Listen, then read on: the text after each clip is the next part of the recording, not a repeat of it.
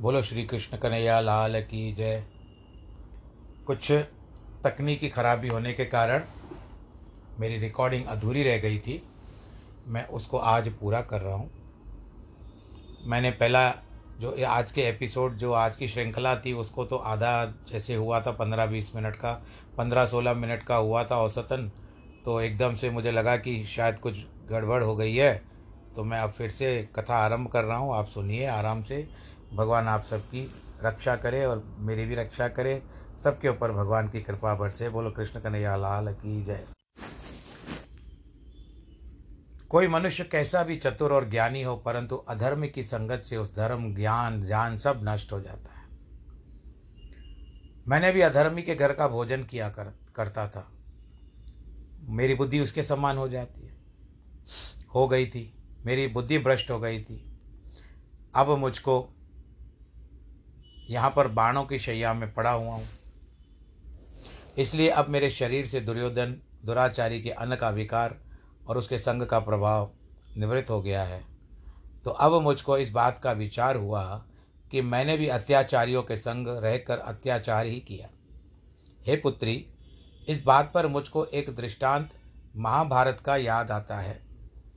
त्रेता युग के समय की बात है। राजा शिबी के राज्य में एक बड़े महात्मा परमहंस पुरुष रहते थे। वे बड़े धर्मात्मा और ज्ञानवान थे। राजा उनकी सेवा तन मन से करता था।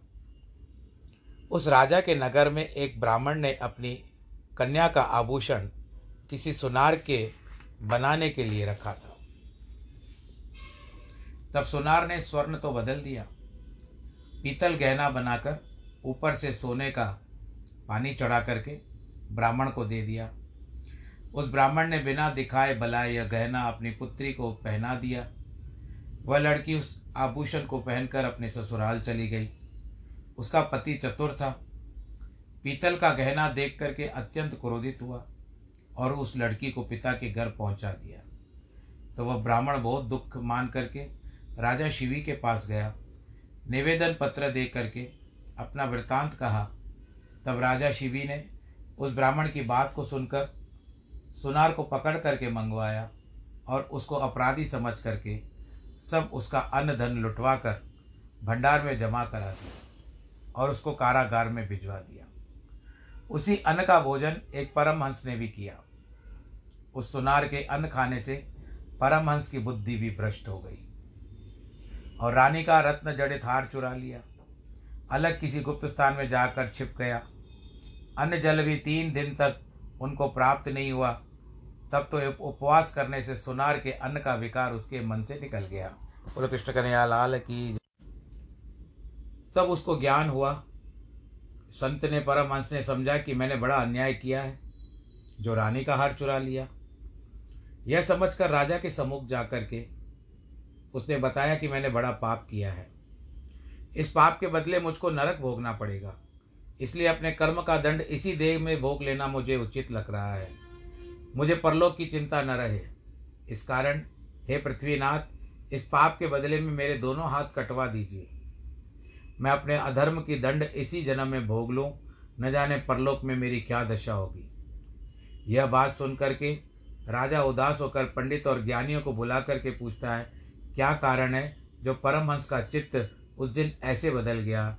इन्होंने हार चुराया अब आप ही इस हार को लेकर मेरे पास आए हैं और कहते हैं कि इन दोनों हाथों से मैंने कर्म किए हैं, हार चुराया है तो दोषी है मेरे हाथ, इन दोनों हाथों को कटवा दो। ब्राह्मणों ने अपनी विद्या के से विचार करके कहा है कि भूपाल मणि, उस दिन परमहंस ने चोरी की थी, उसी दिन किसी पापी का अन्न खाने से परमहंस की यह गति हो गई थी। राजा ने पूछा, जो विदित हुआ उसी सुनार अधर्मी अन्न खाने से परमहंस की बुद्धि बदल गई है।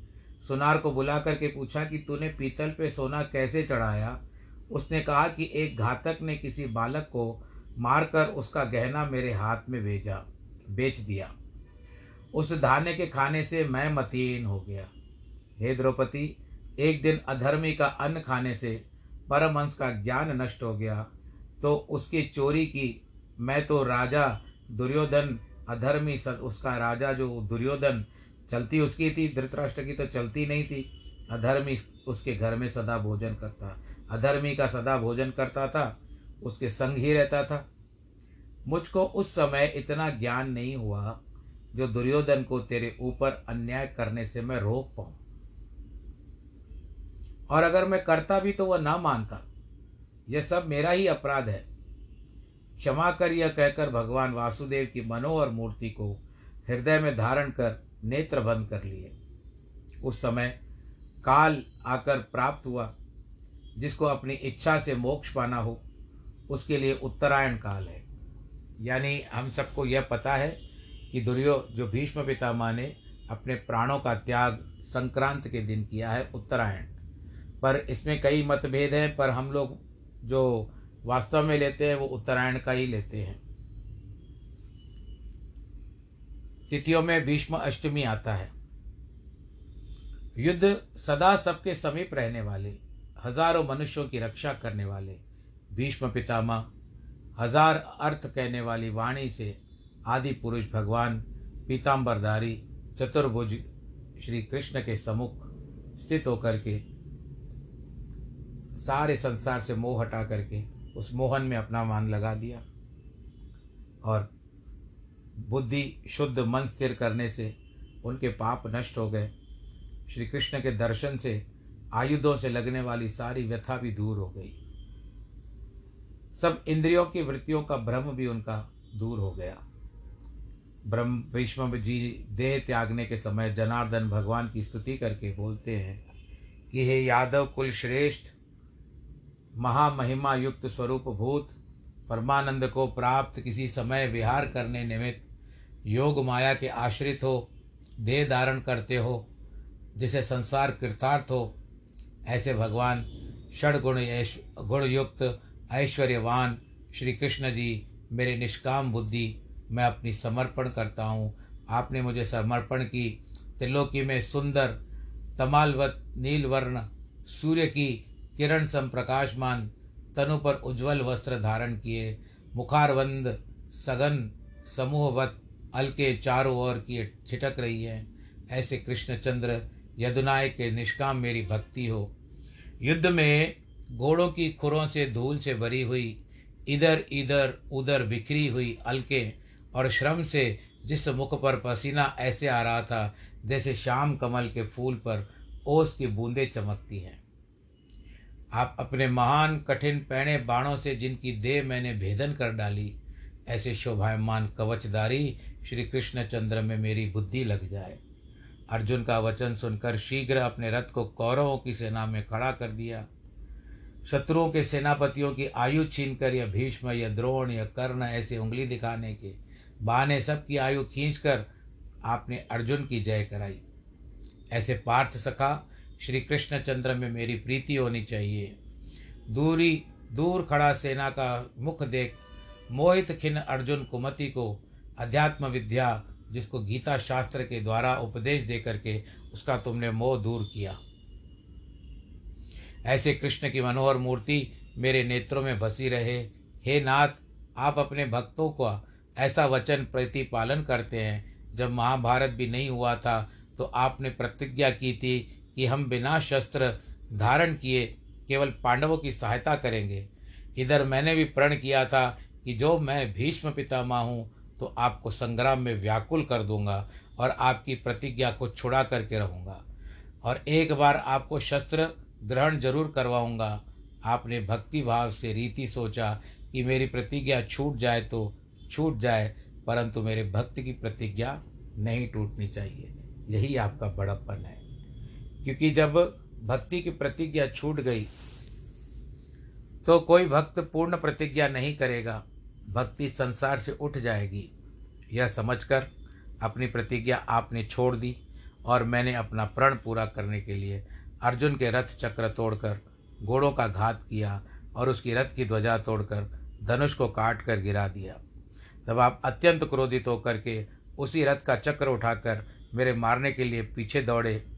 उस समय दुपट्टे से कैसी शोभायमान दिखाई दे रही थी, जैसे शाम घटा में चपला चमक जाती है। जब आप दौड़ते दौड़ते व्याकुल हो गए तो उस समय आपका पीताम्बर पृथ्वी पर गिर पड़ा। उसके गिरने का यह अभिप्राय था कि जब आपने अपनी प्रतिज्ञा त्याग कर शस्त्र धारण किया है, तब पृथ्वी का हृदय कांपने लगा। श्री कृष्ण भगवान ने भूमि का भार उतारने के लिए संसार में अवतार लिया है। कहीं भी अपनी प्रतिज्ञा न छोड़ दें। मेदनी यानी धरती के मन का भाव जानकर उसका संशय मिटाने के लिए आपना उपरना आपने धरती पर गिरा दिया और उसको धीरज कहा कि ये वसुधे धैर्य धारण कर, धैर्य धारण कर, शोकाकुल मत हो। मैंने अपने भक्त की प्रतिज्ञा करने के लिए अपना प्रण छोड़ा है, परंतु तेरा भार मैं अवश्य उतारूँगा।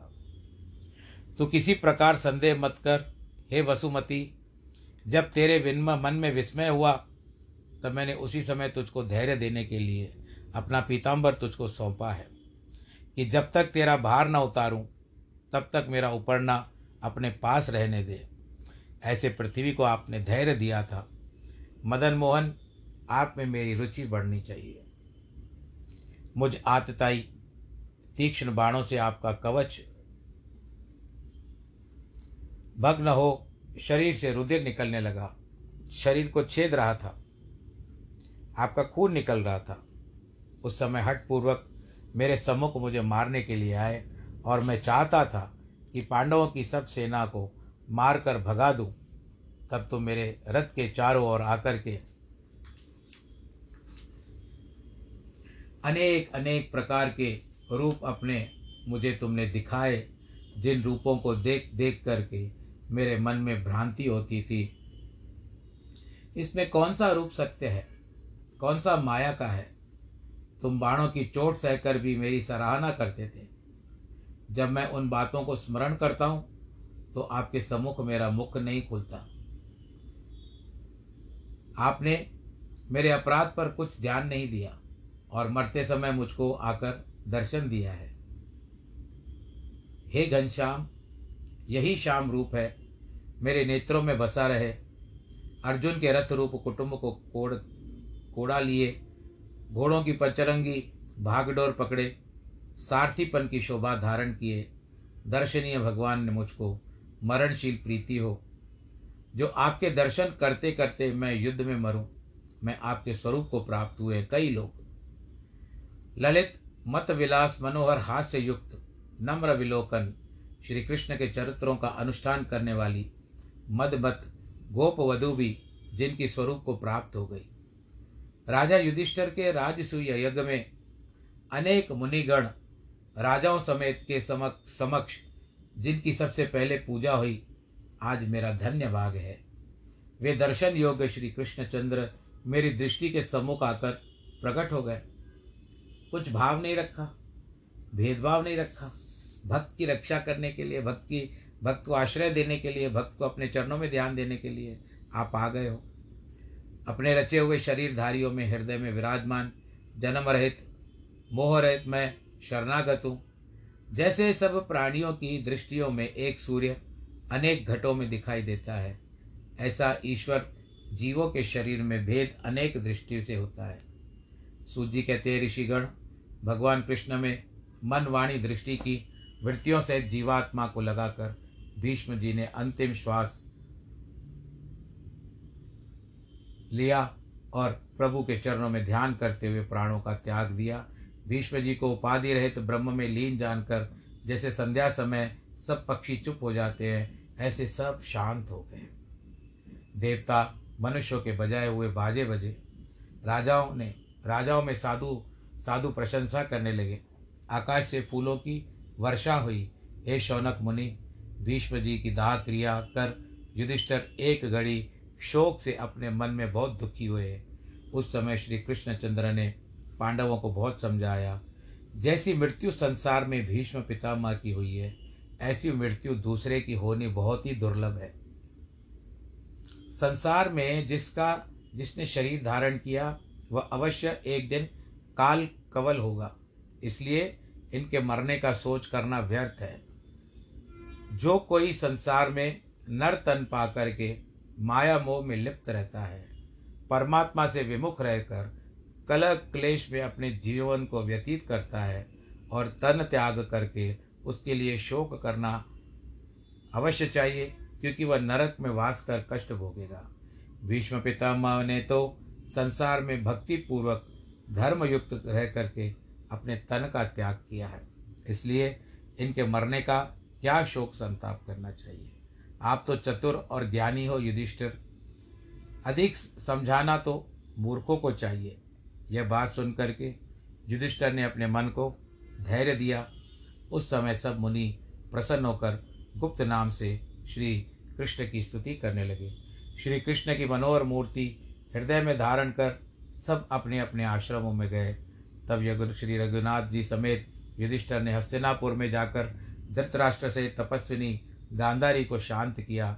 धृतराष्ट्र और वसुदेव ने राजा युधिष्ठर की सराहना की। समर्थ राजा युधिष्ठर प्रसन्न होकर धर्म करने से, कर्म से और परदादा की राजगति पर बैठकर धर्मपूर्वक राज करने लगे। तो प्रसंग यहाँ पर आज पूरा होता है। आप सब लोग खुश रहें, आनंद के साथ रहें। कोरोना फिर से उभर रहा है भाई। थोड़ा सा ध्यान रखें और भगवान जी से प्रार्थना करें कि यह जो आई है दूसरी बेला ये भी जल्दी निपट जाए और हम लोग इसकी तरह, अच्छी तरह से इसका मुकाबला कर सकें। आज जिनके जन्मदिन है और बधाई हो, है, उनकी बहुत बहुत बधाई हो। ईश्वर आप सबको सुरक्षित रखे। आप अपना ध्यान रखिएगा, मास्क ज़रूर लगाइएगा और हाथों को धोते रहिएगा। भीड़ भाड़ के इलाकों से बचिएगा। बाकी ईश्वर सबके रक्षक हैं, आपकी रक्षा भी करेंगे और जिन्होंने संसार में भेजा है, कर्म भी होते रहते हैं। परंतु परमात्मा को अर्पण कर दो। काय न वाचा मनसेन्द्रिय व बुद्ध्यात्मना व प्रकृति स्वभावात् करोमि यद्यत् सकलं परस्मै। समर्पयामि। सर्वे भवन्तु सुखिनः, सर्वे सन्तु निरामया, सर्वे भद्राणि पश्यन्तु। माँ कश्चित दुख भाग भवेत। नमो नारायण।